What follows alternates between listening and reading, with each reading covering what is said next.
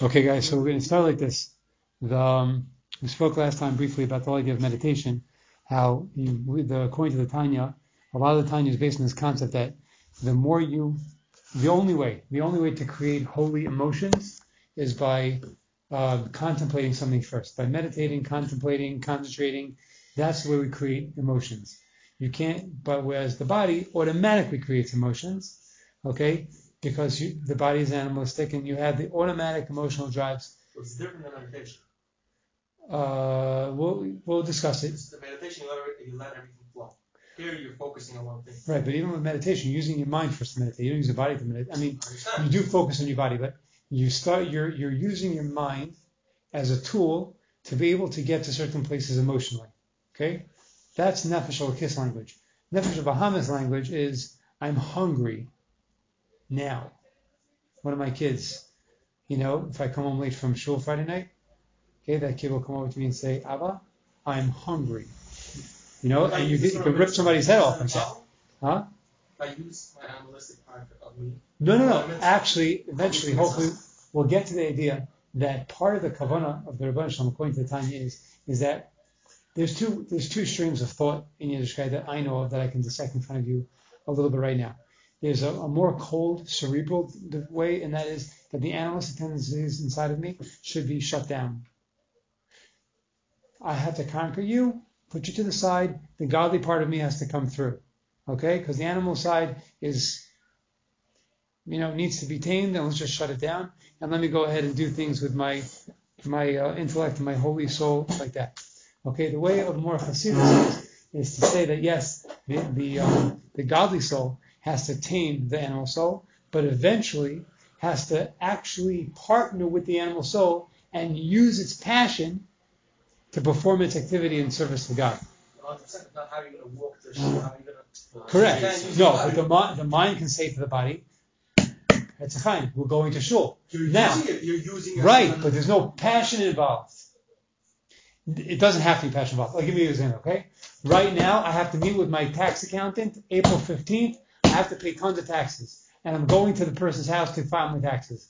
You think I have any passion in my head that I want to go to this person's house to file my taxes? Absolutely. Because I don't want to. But, I, but, but my mind tells my feet, listen, buddy, you don't want to end up in jail like Bernie. You get up and you go to, and you go and you take care of it, okay? Same thing they would say, or a lot of people say, is like, when I'm going to put to do a luva nesrig, go do it. It's something that has to get done. So use your mind and tell your body to get off your lazy, you know what, off the couch and go do your mitzvah. Okay? You're not comfortable getting out of your house and sleeping in your sukkah? I don't care. This is the mitzvah, you gotta do it. Okay? You don't like cleaning for Pesach? Who does? Get with the program, clean for Pesach. Okay? You'd rather play ball outside, it's a nice spring day? I'm sorry. You gotta do what you gotta do, you're Jewish. You don't want to burn upstairs? I'm just following the, okay? You, then you gotta do what you gotta do. Okay? Now, the Hasidus, the Hasidus that we're trying to um, give over here is that eventually the we have to use the the the um, nefesh kiss, the mind, the intellect, to have such an impact on the body that the body itself has a drive to go to shake the lulav or sit in a sukkah like it wants to go eat a four course meal. Okay? That yeah, but that's the idea is to try to get that we that our body itself senses what the right direction is. It's like a horse and a driver. Okay? If you can get the horse to realize to want to go where the driver wants, well then you're on board. That horse is going to fly. Okay? Okay, so now um, that being said, I wanted to just I thought occurred to me today. I was like by a, a dentist, not just a dentist. I was by a, a dental surgeon for my son. I like spent like three four three hours there today, and I was doing. I had Tanya with me, and I came to my mind something like this. It seems as if I'm trying to teach you something that is like up in the air, or you know, not from the traditional Torah sources. So I thought to myself today, I said to, I said to my son actually, I said, if you look in the first halach in Shulchan Aruch, you'll see the ideas of the Tanya there. But you're not going to even know it if you don't think about it. Give you first halach in Shulchan Aruch, okay? Everybody, every, most Jewish families that call themselves religious have this book in their home, okay? It's called the Mishnah Berurah. Now the Mishnah Berurah is a commentary on the Shulchan Aruch Orach Chaim, or Chaim, okay? Now, The first halacha in all Jewish law says the Mechaber, Yizgabe kari lamod baboker lavodas bari hu hashachar. A person should be strengthened himself like a lion to stand stand up in the morning to serve his creator, that he should wake up the, the, the, the dawn. Okay, fine. Now, the Ramah adds in, at least don't wake up past the Zman Tefillah. So the first halacha is to get up in the morning. If you start your day, you start your day like a like a lion. The lions are sleeping. The lions are sleeping. Yes. Okay, good question, good question. Especially if you visit a zoo, you'll see there's nothing lazier than a male lion sitting there. He barely doesn't even move. But on, food to come to him. right, exactly, the wife I think goes ahead and gets the yeah. Must, Yes. okay. Anyway, so She's so a fighter. yeah, she's a fighter. Anyway, so but the words right after this, I, I guess the answer to your question is that the, the energy of a lion, the power that we associate with a lion, not as a lion does, because a lion is just going to lay, be lazy, lazy guy. But I guess the, I think it's talking about the power of a lion. Okay. Now the first thing the Ramah adds to that afterwards is like this: Shivisi Hashem samid. I place God before me always. This is a general rule of the Torah, and it's one of the attributes of the whole of the, the, the righteous that always walk before God. And then he goes on to give a little bit of mussar shmuz how you're not supposed to act. Um, you're not supposed to act in general um, frivolously, you know, just like chilled out, you know, shoot off your mouth because you always realize you're before God. Now, the word shavisa what does that mean? I put God before me always. Always. Obviously, it's not taking a statue of God, which we don't have, and putting it in front of you, and everybody walks around like they have those selfie sticks. You walk around with like a stick in front of you, with a little picture of God in front of you. and You walk around shavisi Hashem Neidami. That would be a little translation of shavisi Hashem Neidami. I put God before me always. So what could it possibly mean if it doesn't mean put a little statue in front of uh, that's called God? So some people kabbalistically have a little paper says it's called a shivisi. Can actually be slaving about it. It has yud kivav with al nun yud. Okay, you have it on your phone. All right. So you always stare at it. It produces some sort of a of a type of Yiras Shemayim. Okay, great. That could be another answer. But what, what occurred to me today is the exact concept of what we're talking here in terms of meditation. What does it mean Shavi Session in terms? If you, if I told you right now, Mr. Kamen, you just won, somebody bought for you in America, okay, the 60 million dollar Powerball, and you're the only winner. Okay? You're the only winner. 60 million dollars. Okay, now, I ask you, sir, okay? Tomorrow morning at breakfast, as soon as you open up your eyes, okay, can you possibly focus on what you want for breakfast? I cannot. You There's cannot. a lot of taxes to pay. uh, that also. Even if happens, even if it's that thirty million dollars in taxes, you got you're sitting on thirty million dollars. You do not have to worry about who's cleaning your sink or who's cleaning your bathroom, who's cleaning your kitchen, who's making your food. Okay? You're not going to be even.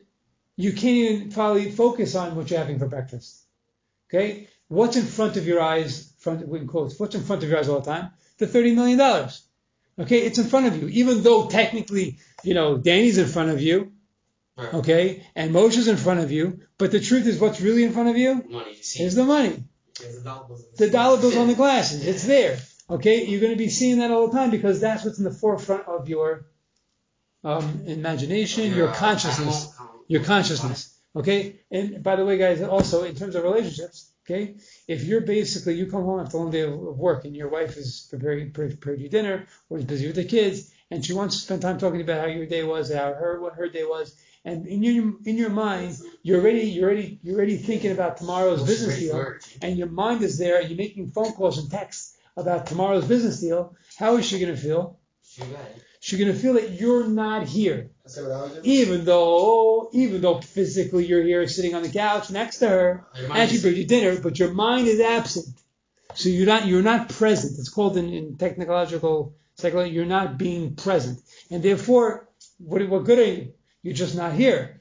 Okay, That's same thing. Before, when you come in the house, it says in one of the uh, Rabbi Twerski, it says that before you come in the house and you're thinking a lot about your job or thinking about something, before you go in the house, at least go for a walk, go for a drink of coffee, and just sort it out in your head. Finish it up. Then go to your house. Finish it up so it's not on your head. Don't stress your wife out from it. That's right. That's right. Great, great idea. And also, I heard from uh, Goldman, he said that it's really good not to bring your phone in the house because if you ever have messages or something, you're going to be caught up and not realize what your wife's saying. And you're gonna be That's a great idea. So it's good not even to answer all your phone calls before you get in the house, and then And then you, you, you belong, your attention belongs to your family. Exactly. Yes, absolutely, 100%. 100%. Now, reflecting that back to our discussion here, mm-hmm. what does Shavis Hashem means?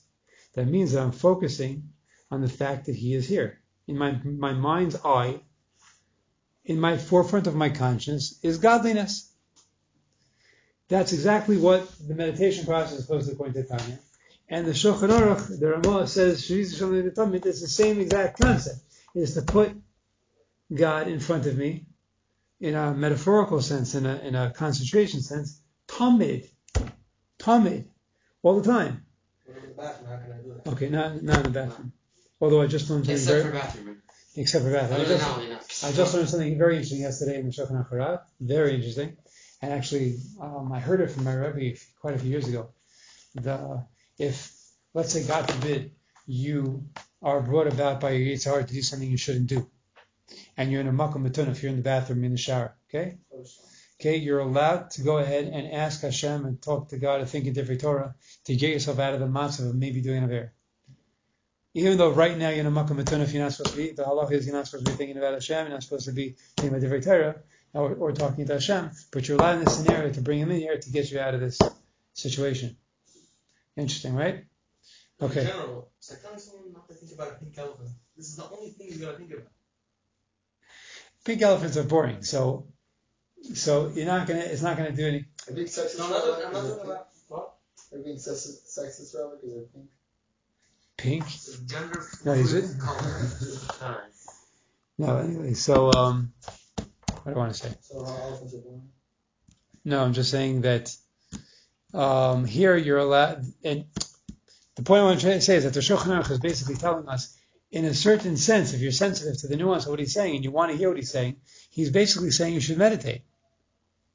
Um, how do you do it as a Jew? Because uh, um, I, I searched, I asked many rabbis a question. They told me that a, a Jew shouldn't meditate usually, but um, but they have a, their own way. So I'm wondering how you do that as a Jew. Okay, so first of all, the whole concept of, of meditating, okay, is really is really Jewish.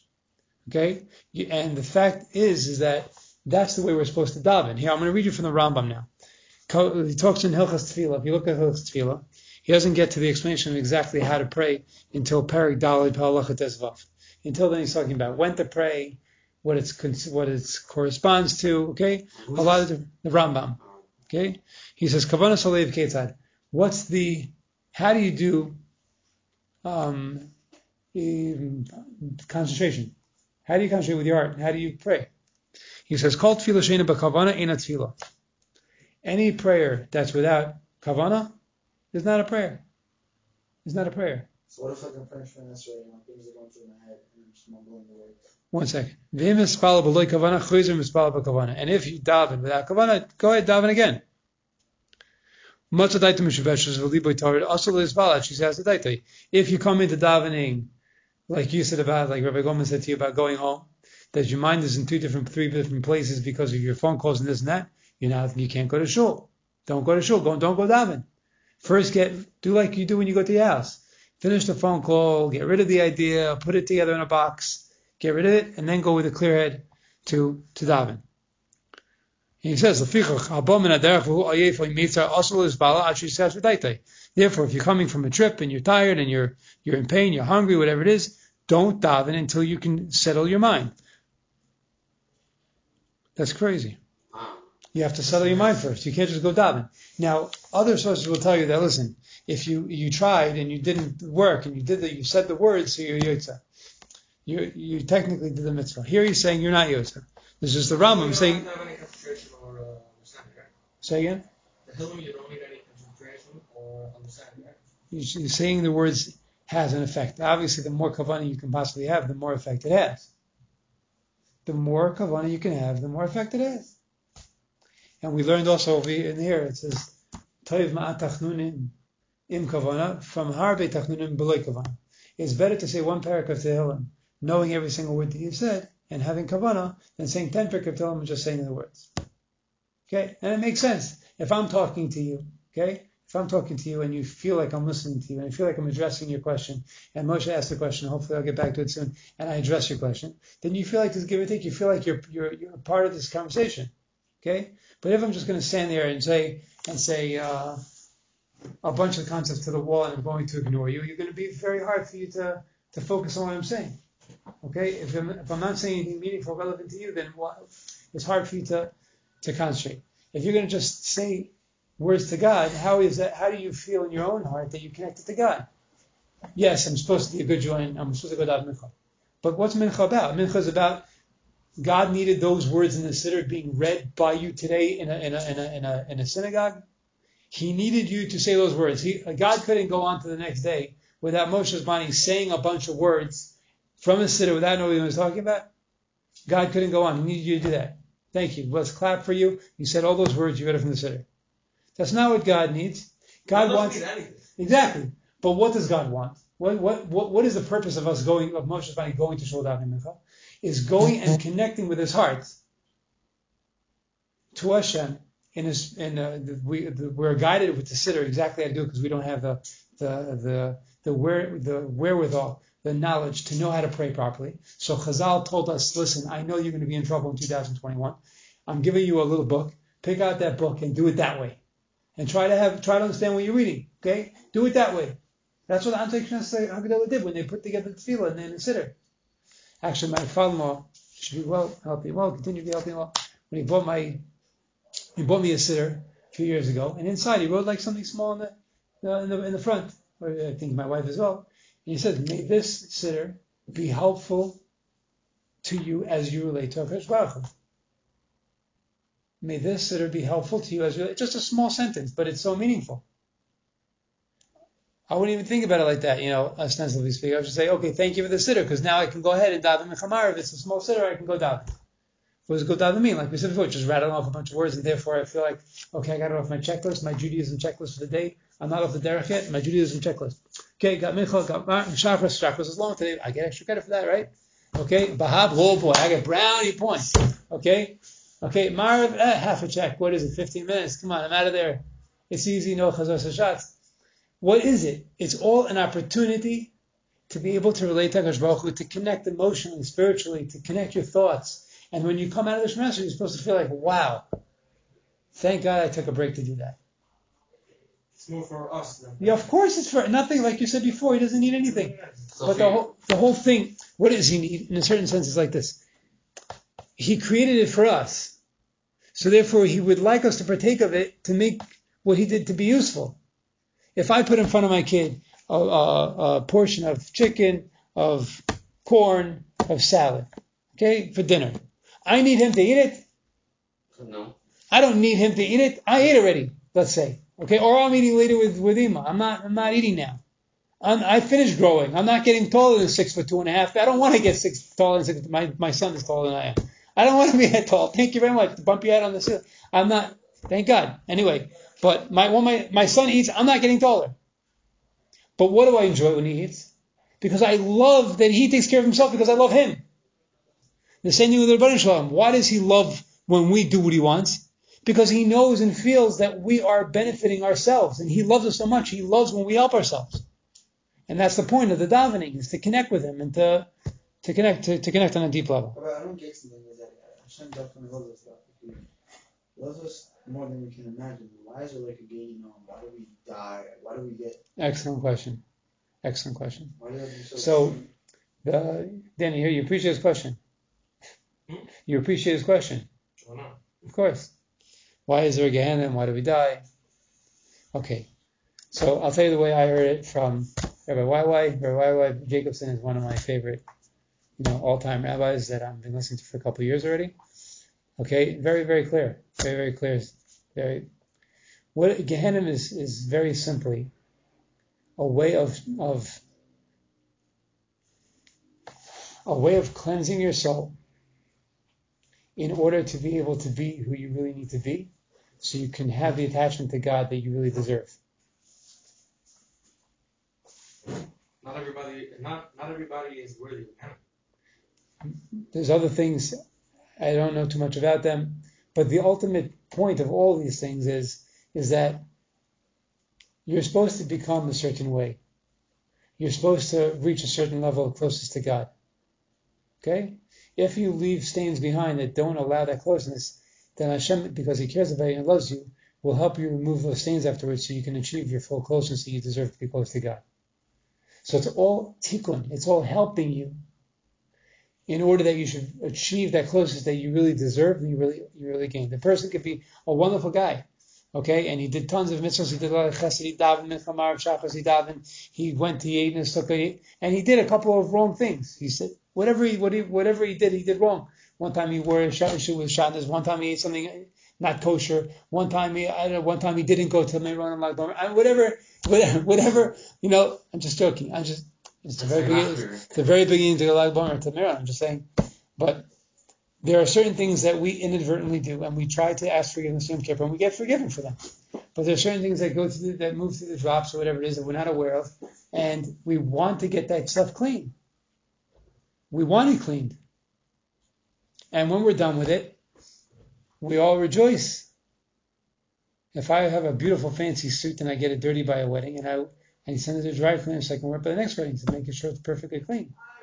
To just today, just today, I, I, I bought, I, I washed my kittel from, from Pesach. Had a wine stain on it. What's my next thing in my head that I'm going to wear this kittel? Yom Kippur. So the only two nights a year that, are, that a grown person who's already married wears this kittel is two nights a year is Yom Kippur and Seder night. Yeah, is there? Correct me if I'm wrong. Is there another night? That's the only time. Yeah. That's the only. That's the only time. So you. you, Not everybody wears a Yom Kippur. It on what you. Most people I know wear a Kittel Yom Kippur. Depends where. No, Yeah. Pesach. Uh, Some people wear them just on Rosh Hashanah. Brian Presley was wearing Rosh Hashanah too. Kittel when they go to Uman. I went, I went one year to Uman. Everybody's wearing their Kittel. Okay, the point is I want to show you here in the Rambam and also in the, the Shulchan Aruch, and we'll stop here for today. Is that these ideas that the Tanya is saying? Oh, wait a second. Wedding and Yom Wedding, yeah, Uh, yeah. yeah. Okay, I'm saying the regular year. Okay, it doesn't have. Every year people die. Let me let me say like this, okay? With Hashem's help, I'm not anticipating that to happen now, okay? Okay, on a regular year that I'm living, and I'm already married. Baruch Hashem. Actually, my anniversary is coming up in a few days, 30 years. Okay, Baruch Hashem, and the day of death should be way, way, way, way distant. So I can do a lot more good things on this planet. Okay, the two year days a year you wear kittel is Yom Kippur and Seder night. Okay. Um, yeah, so what I'm trying to say is that the meditations that we're finding the Tanya advising us to do so that we can come to be emotionally aware, emotionally present with the Rabban Shalom, that we can actually feel warm feelings, proper feelings of Yiras Shemayim, proper feelings of love for Kosh Baruch Hu, are things that are not um, his own uh, creative brand new insights. They were here from before and you can see it in basic halakha svarim, but they're said in different ways that you wouldn't even think about it that way.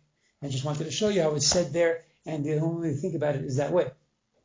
Anyway, thank you very much. Thank you. Let's go to Dav Marv now. Or you take, take your